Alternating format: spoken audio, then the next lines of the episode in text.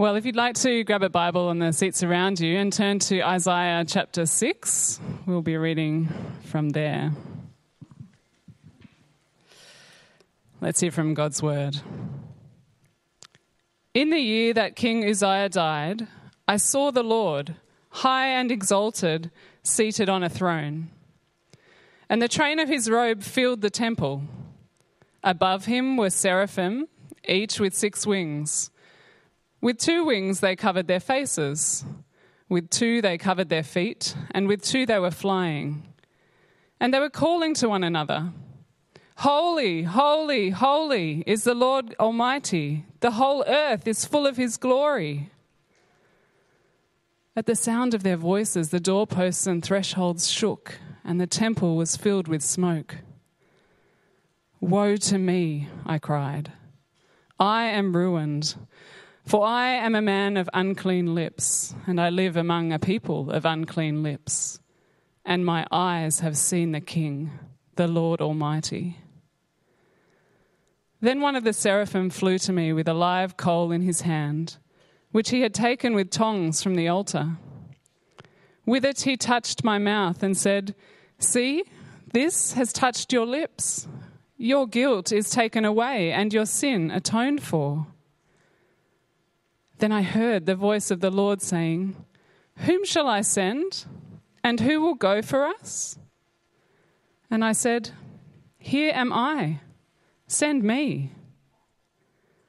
He said, Go and tell this people be ever hearing, but never understanding, be ever seeing, but never perceiving. Make the heart of this people calloused, make their ears dull, and close their eyes Otherwise, they might see with their ear, eyes, hear with their ears, understand with their hearts, and turn and be healed. Then I said, For how long, Lord? And he answered, Until the cities lie ruined and without inhabitant, until the houses are left deserted and the fields ruined and ravaged, until the Lord has sent everyone far away and the land is utterly forsaken. And though a tenth remains in the land, it will be again laid waste. But as the terebinth and oak leave stumps where they are cut down, so the holy seed will be the stump in the land.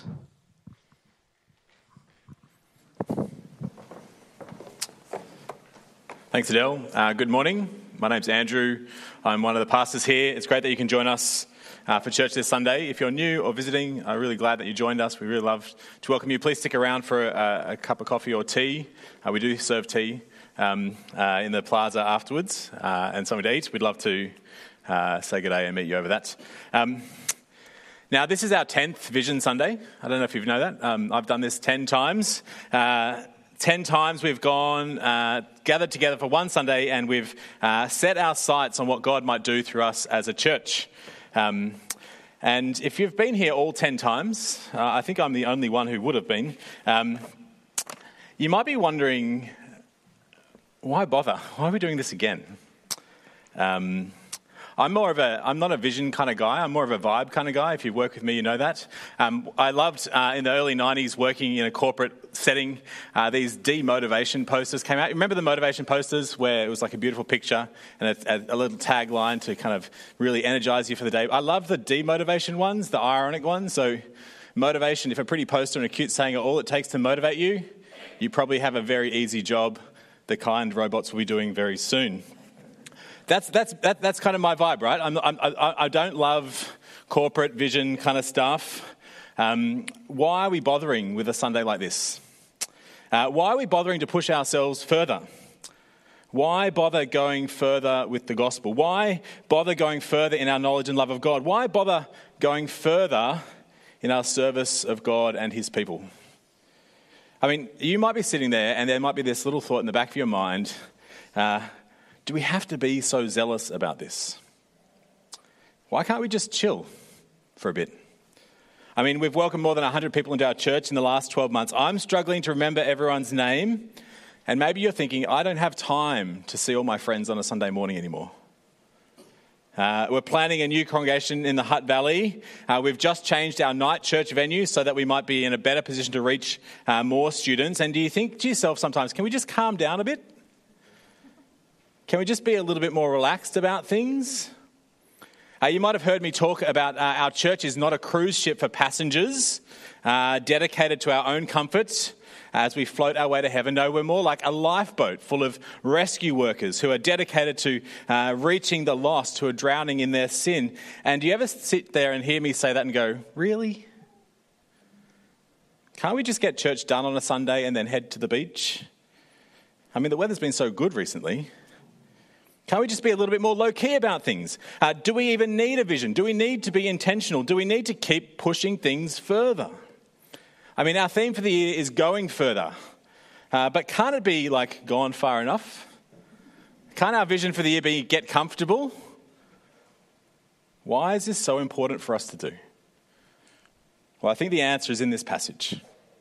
And in this passage, we get a vision of God. It's a vision that, if we're willing to see it, it will transform us. It's a vision that reveals to us what it is that God wants us to do as His people.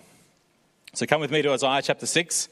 Uh, now, Isaiah, he was a Jewish prophet 800 years before Jesus, uh, and he was given this vision. And there's uh, four vitally important truths here in this vision truths that go to the absolute heart of, of who God is and what God is on about. At first, we see God gives Isaiah a vision of his holiness. Of his holiness. I'll uh, walk through uh, the first section with me, uh, verse 1. Uh, verse 1 in the, king that, eh, sorry, in the year that King Uzziah died, I saw the Lord. Uh, now, we know from history that this is 70, uh, 740 BC. Uh, king Uzziah, he'd been on the throne for a long time. He'd been on the throne for 52 years. And so they're kind of at an, an end of an era. A great king has died. The whole country is in turmoil. And, and the people must have been wondering, what's going to happen? Well, verse 1, Isaiah says, I saw the Lord. So, in this time of turmoil, God gives Isaiah a vision of himself to teach him something really important. Verse 1 I saw the Lord high and exalted, seated on a throne. It's a vision of God as the King, glorious and splendid, in his heavenly throne room, seated on his heavenly throne, seated, seated above all the chaos. You see, as the earthly kings come and go, as there's political upheaval and uncertainty, there is one king who remains. There is one king who reigns on high over all the universe in absolute and total unqualified power. And his plans are the plans that have been rolled out in history. They will not be thwarted. And this vision Isaiah has of God, it is huge. The train of his robe filled the temple, it says. Even as God is sitting down on his heavenly throne, uh, the 80 foot high temple, one of the biggest buildings in the known world at the time, it is filled with the train of his cloak. Uh, God is so big that even our greatest buildings can't possibly contain him. But God here is not alone. Verse 2 Above him were seraphim. Uh, now, the word seraphim means burning ones. Uh, these are kind of some sort of supernatural angels uh, who are sort of on fire, uh, presumably from being in the presence of the holy God who is a consuming fire in his holiness. And so imagine these creatures, and there are clearly loads of them, and the sky is full of them. This army of burning creatures of seraphim hovering in the air above the throne, each with six wings, it says. With two wings, they cover their faces. Uh, it's Hebrew for a, a, a sign of humility. You see, when you stand before a great one, uh, you bow, you avert your eyes, you don't stare. And we teach our children that, don't we? Uh, don't stare at them. Uh, if His Majesty the King was to walk into the room, we would notice, but we would try hard not to stare. You avert your eyes with humility. With two wings, they covered their faces. With two, they covered their feet. Uh, that's a Hebrew way of showing shame. You see, even these creatures who are on fire with the holiness of God, they feel ashamed in His presence. The intensity of His purity, of His goodness, it, it, causes them to feel shame and they cover their feet. And with two wings, that is, they are flying. They are hovering in the air like a, a mass army of heaven, ready to do whatever the king commands. Now, this picture here, it is terrifying, it is overwhelming. These seraphim here, they're not floating quietly there. The seraphim, verse 3, they were calling to one another, Holy, holy, holy is the Lord Almighty. Now, you might have heard those words before. Um, you might have sung those words before. Uh, holy, holy, holy. It's just a, a Hebrew way of saying the holiest, the most holy one. There is no one as holy as this one. Uh, and the word holy, it, it means special, set apart. And in this particular case, morally special and pure. So, in other words, they're saying, God, there is none like you. You are uniquely holy. And what else they say? They say the whole earth is full of his glory. That is, you can look anywhere on earth and you can see clues to the glory of God, the sheer weightiness of God's character and his goodness. So you can look at the oceans and you can look at the mountains and you can look at the majestic creatures or, or the complexity of the weather and you can look at cities teeming with people and art and culture and technology. And everywhere you look, there are clues to the glory of God to the greatness and the goodness of the living God who made it all. And in this scene, in this heavenly throne room, it's not quiet. It is not a gently spoken chorus. Look at verse 4. Verse 4 At the sound of their voices, the doorposts and thresholds shook, and the temple was filled with smoke. As Isaiah is there in this vision, the whole place is shaking like an earthquake, vibrating with the volume of this army of seraphim, all praising God for his holiness. Now, I know the Foo Fighters one last night. Did anyone go? Anyone owning up to? No. I think there were some people who went and they're not here this morning. Um, I don't go to a lot of concerts either, so maybe we can be friends. I don't go to concerts either, really. But I did go to one particularly memorable one in 2003. Uh, it was Coldplay in Sydney You can see Adele smirking already. She knows where this is going. Um, it was Coldplay in Sydney. Adele and I were not together at that point, and she was pretty keen for that to remain the, remain the case. Uh, so, but we ended up on this accidental date. Uh, I had organised for a group of friends to go see Coldplay uh, in Sydney, and it uh, just so happened that everyone else couldn't make it, just Adele and I. Um, I was stoked. Um, she was very suspicious. She refused to let me pay for dinner. Um, so you're kind of catching what the, the vibe of what was going on. Anyway, uh, I remember that, that, that concert for that reason, but I also remember it for another reason. I remember it was memorable because of how loud it was. 10,000 people crammed into this venue, screaming at the big, over, uh, at the big opening set. The volume was just so overwhelming. We were in these temporary stands, and I remember them moving under my feet as people stomped and cheered. Here in this vision, the temple itself is shaking. It is shaking for the volume of the praise of the one who sits on the throne. And for Isaiah the prophet, this is utterly overwhelming. He has seen a vision of the amazing holiness of God. He's been brought into his glorious presence. And you know what? That song, Holy, Holy, Holy is the Lord God Almighty. Do you have a song that you think you could sing all the time and you'd never get tired of it? Probably not. Uh, these seraphim, they do not get tired of singing this. If you flip to Revelation chapter 4 at the end of the New Testament, do you know what? The angels are still singing this song. Eight centuries later, they're still belting out the same chorus. God is so overwhelmingly wonderful. He is so delightful. He is so good. You never get tired of him. See, no one in heaven is bored wishing they were somewhere else, doing something else. Everyone there is so overwhelmed and amazed by God and His goodness and His holiness. He is unendingly captivating. Now, that's the first stage of the vision. Uh, and this is the vision we need. This is the vision we need if we are going to go further with the good news of Jesus. This is the only vision that is big enough for us to carry us when times get hard. We need to begin here meeting with the living God to understand what He is like, to have a, have a grasp of His holiness and His goodness and His glory. Which means that whatever we do, wherever we go, whatever we say, we do it for the glory and the honor of this holy God. For He alone is worthy, for He alone is holy. Now, at this moment, Isaiah realizes something. Uh, he starts shaking in his sandals. At this moment, Isaiah immediately is overwhelmed by his sinfulness, his inadequacy. Verse 5, have a look with me, verse 5. Woe to me, I cried, that's Isaiah, I am ruined.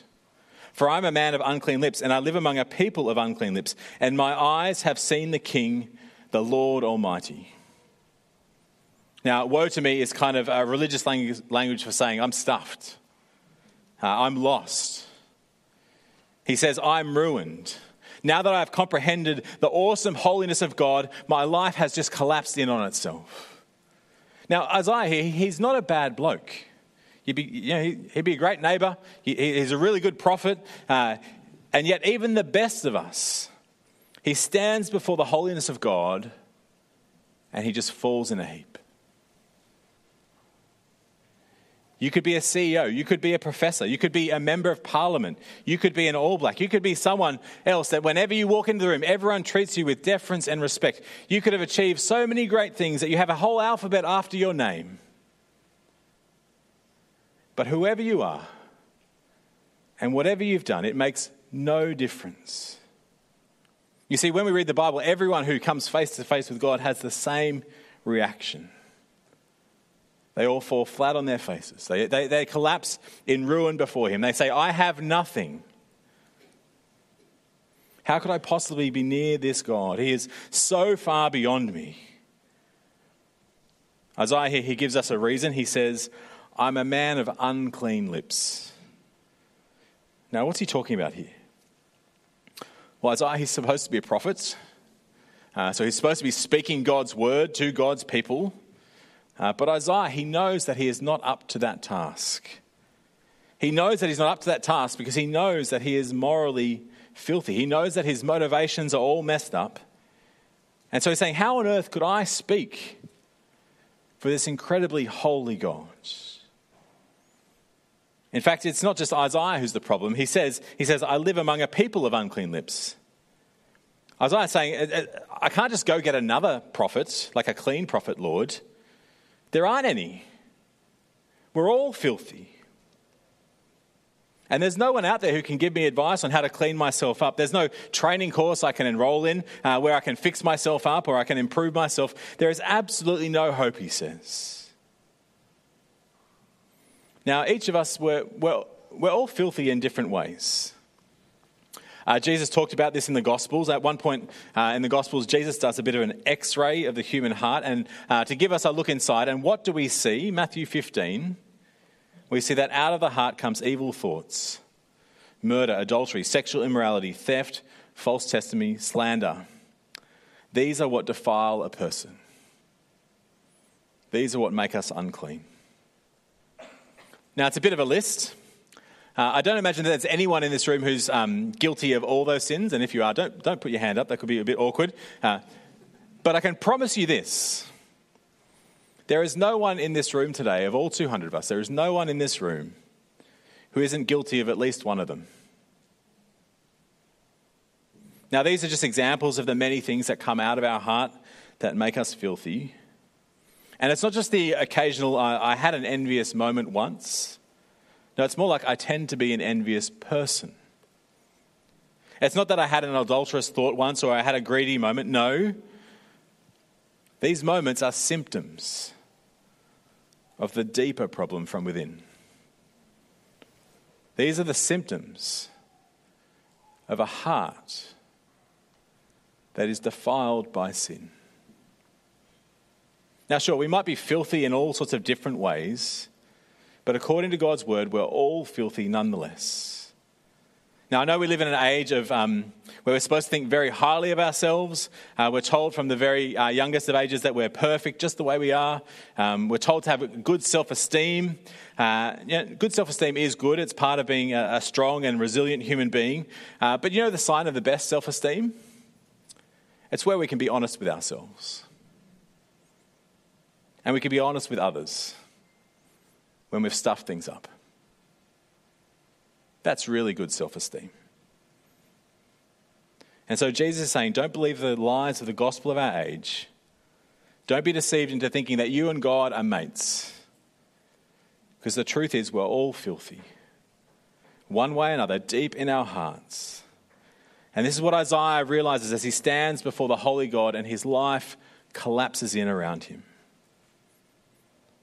Oh my goodness, I am not awesome. You are God, which means that I'm in serious, serious trouble. We see a clear vision of God's holiness leads to a real, realistic grasp of our own sinfulness. There are no circumstances where we are worthy on our own to stand in His presence. And if you haven't grasped that yet, uh, if that hasn't rammed home to you at some point in your life, then you're not really ready to see the rest of the vision.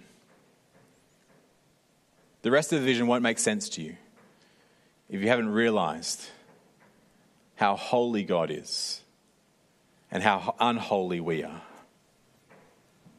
But if you do understand this, if you do grasp this, if you realize that you are not worthy to stand in the presence of God, then you're ready for the next thing that God reveals here a vision of His grace, of His kindness, of His mercy to you.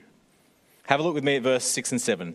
Uh, verse 6 uh, Then one of the seraphim flew to me with a live coal in his hand. Uh, now, at this point, Isaiah reckons, I reckon he's, I reckon he's going to die. I reckon he's, he's thinking, my life is over. The sky is filled with these flaming creatures, and not like Australian, like flaming creatures, um, like actually creatures that are aflame. Uh, and the whole place is shaking like an earthquake uh, by their singing. And then one of these incredible creatures that is on fire flies down and picks up a coal, coal from the altar and flies straight at him and puts it on his mouth, and he must have thought, I'm dead. Verse 7 With it, he touched my mouth and said, See, this has touched your lips. And here it is Your guilt is taken away, and your sin is atoned for. What's going on? Well, the altar, where the coal has come from, it is the place where sacrifice for sin is made.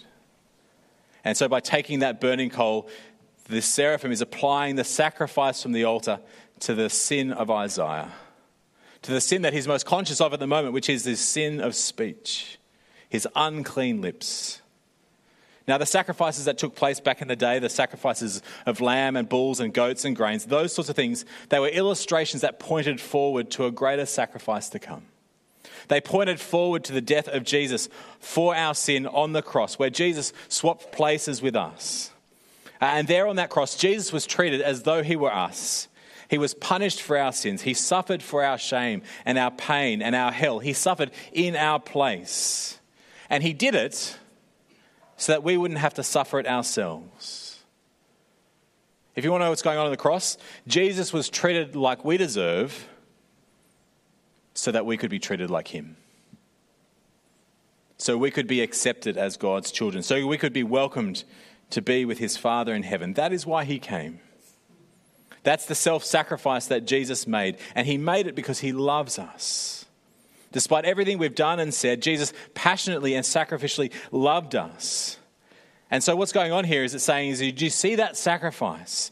The sacrifice of Jesus, it is applied to your sin it has been atoned for. Atoned for. It simply means it's been paid for, it's been made up for. I remember as a kid driving uh, across the Sydney Harbour Bridge. Uh, the big coat hanger thing in the middle of Sydney. Um, and you, you drive from the north to the south, and, and every time you crossed it, there would be a toll booth at the end.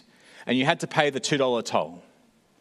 Uh, and what my mum used to do was she'd pull up at the toll booth and she would give the toll collector not $2, but $4. And she would say, This is for us and for the car behind us. Uh, now, we wouldn't know who they were. Uh, just some random person behind us, some random act of kindness that my mum was doing. I think she thought it would bring good luck or something. Anyway, uh, but almost every time she did it, the toll collector couldn't believe what was going on. And the driver behind would be very confused, and they'd always race up to see who it was in front that had paid the toll for them. Now, that's a tiny picture of something much greater, of what Jesus has done for you and me. In his immense kindness and love, in his mercy and his grace, he has paid the cost for all of our sin. The account has been covered, the debt is gone, so that we can be acceptable, so that we can stand in the presence of God. And how wonderful is that? To be freed from the guilt and shame. And because of that, Isaiah is given this fresh vision and this fresh experience of God's grace, of God's kindness to him. And so now he's ready. Now he's ready for what God has in store for him. And at last, he gets a vision of his purpose. Uh, in the last verses of the chapter, Isaiah the prophet, he wants to serve. Uh, he's standing there before God. Uh, no one's bent his arm, no one's talked him into it. Uh, but because he's seen the holiness of God, he's seen the filth of his sin, and now he's experienced the goodness of God's grace. And look at what happens in verse 8. He says, Then I heard a voice of the Lord saying, Whom shall I send, and who will go for us? And I said, Here am I. Send me. Isaiah overhears God speaking. God is looking for a messenger. Who can we send to the people to tell them the message that they need to hear? Who will go to the people of Israel? Who will go to the people of Wellington, to the Hutt Valley? Uh, who will go to the people of the nation of New Zealand to reach those people with the, the message they need to hear? Because Isaiah has been so overwhelmed by God's grace. When he hears this, he puts his hand up. And he says to God, Here I am. Send me. I am at your disposal. Now, this man, just moments before, he was saying, Woe to me, I am ruined. And now, because he knows what God has done for him, he's saying, Could I do? Could you use me? And what does God say? Does God say, Get away from me, you filthy prophet? Go get me a clean one. Not at all. God says, verse 9, Go and tell this people. God says, You'll do. Absolutely, you'll do. Go and tell the people my message. Uh, and God gives him the message there in verses 9 and 10. It's a message of judgment, that's clear. But it's also a message, verse 13, of a holy seed the holy seed. It's actually a title for Jesus. There is wrath and judgment to come, but there is a Savior called Jesus, and the world needs to know. You see, the sad reality is that all around here, in, in the streets and the suburbs, there are thousands upon thousands of people who have never heard of the good news of Jesus. They've never heard. They think church and Christianity is just full of religious nonsense. And they have absolutely no idea. No idea of the holiness of God, no idea of the peril as sinful, filthy people standing before Him, no idea of the mercy that God has shown them through the loving sacrifice of Jesus. They've got no idea. So they need someone to tell them. And that is why we are here. That is why God has put us here. That is what our lives are about. This is why that is what our life is for. Reaching the lost with the good news of Jesus. Otherwise, we may as well, God may as well just take us back up to heaven. But He hasn't done that. He has left us with work to do. He's left us to go further with the opportunities that He has given us until He comes again. And so, as we finish, uh, can I say to you if you don't feel like going further, if you're thinking to yourself, uh, well, I'm not going to get too involved this year, I might just watch, see how it goes.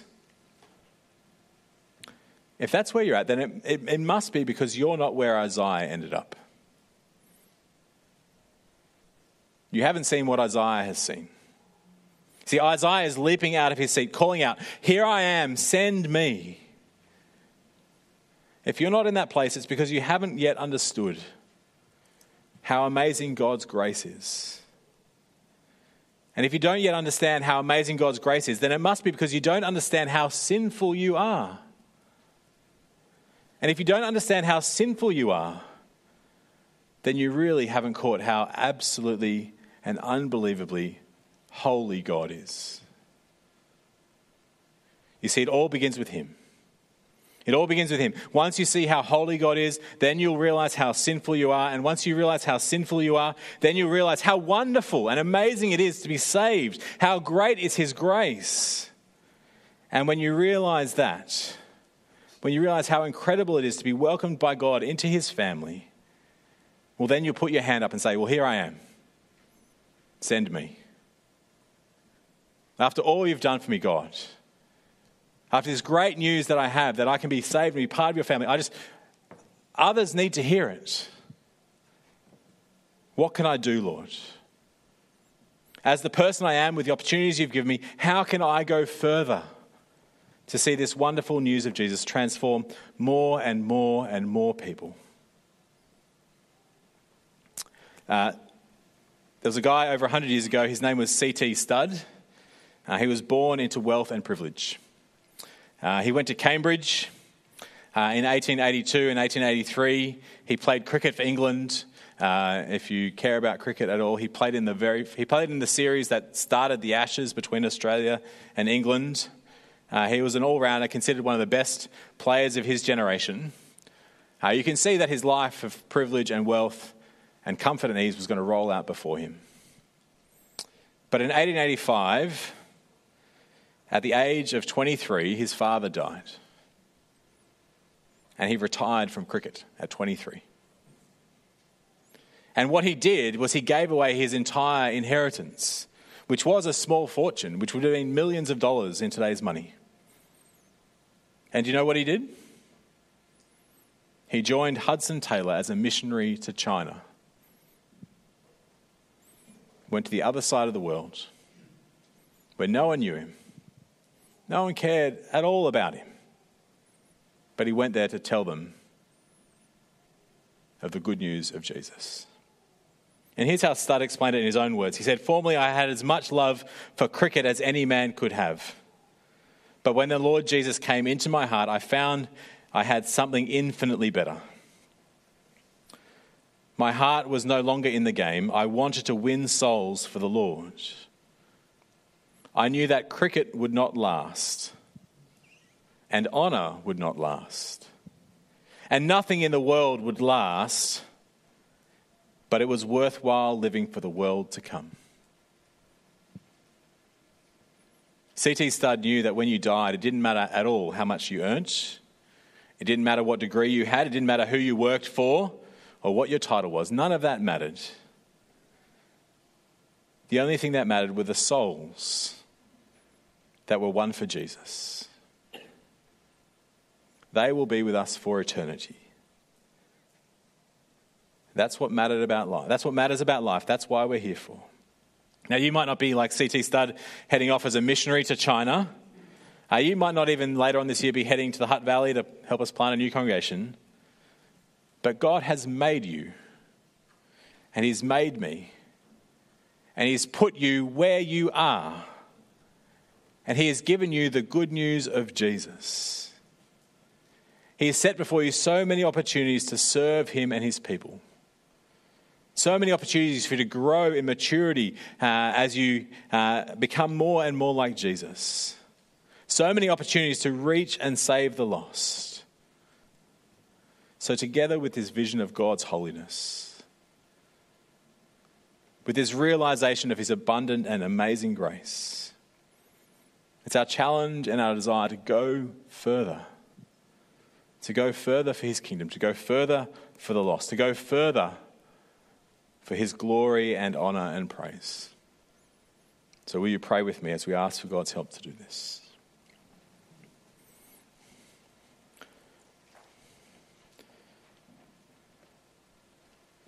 Heavenly Father, we come to you asking for you to use us. Lord, we're overwhelmed by your grace because we're conscious of our sinfulness and we're amazed by your holiness. Lord, help us to always remember who you are and who we are.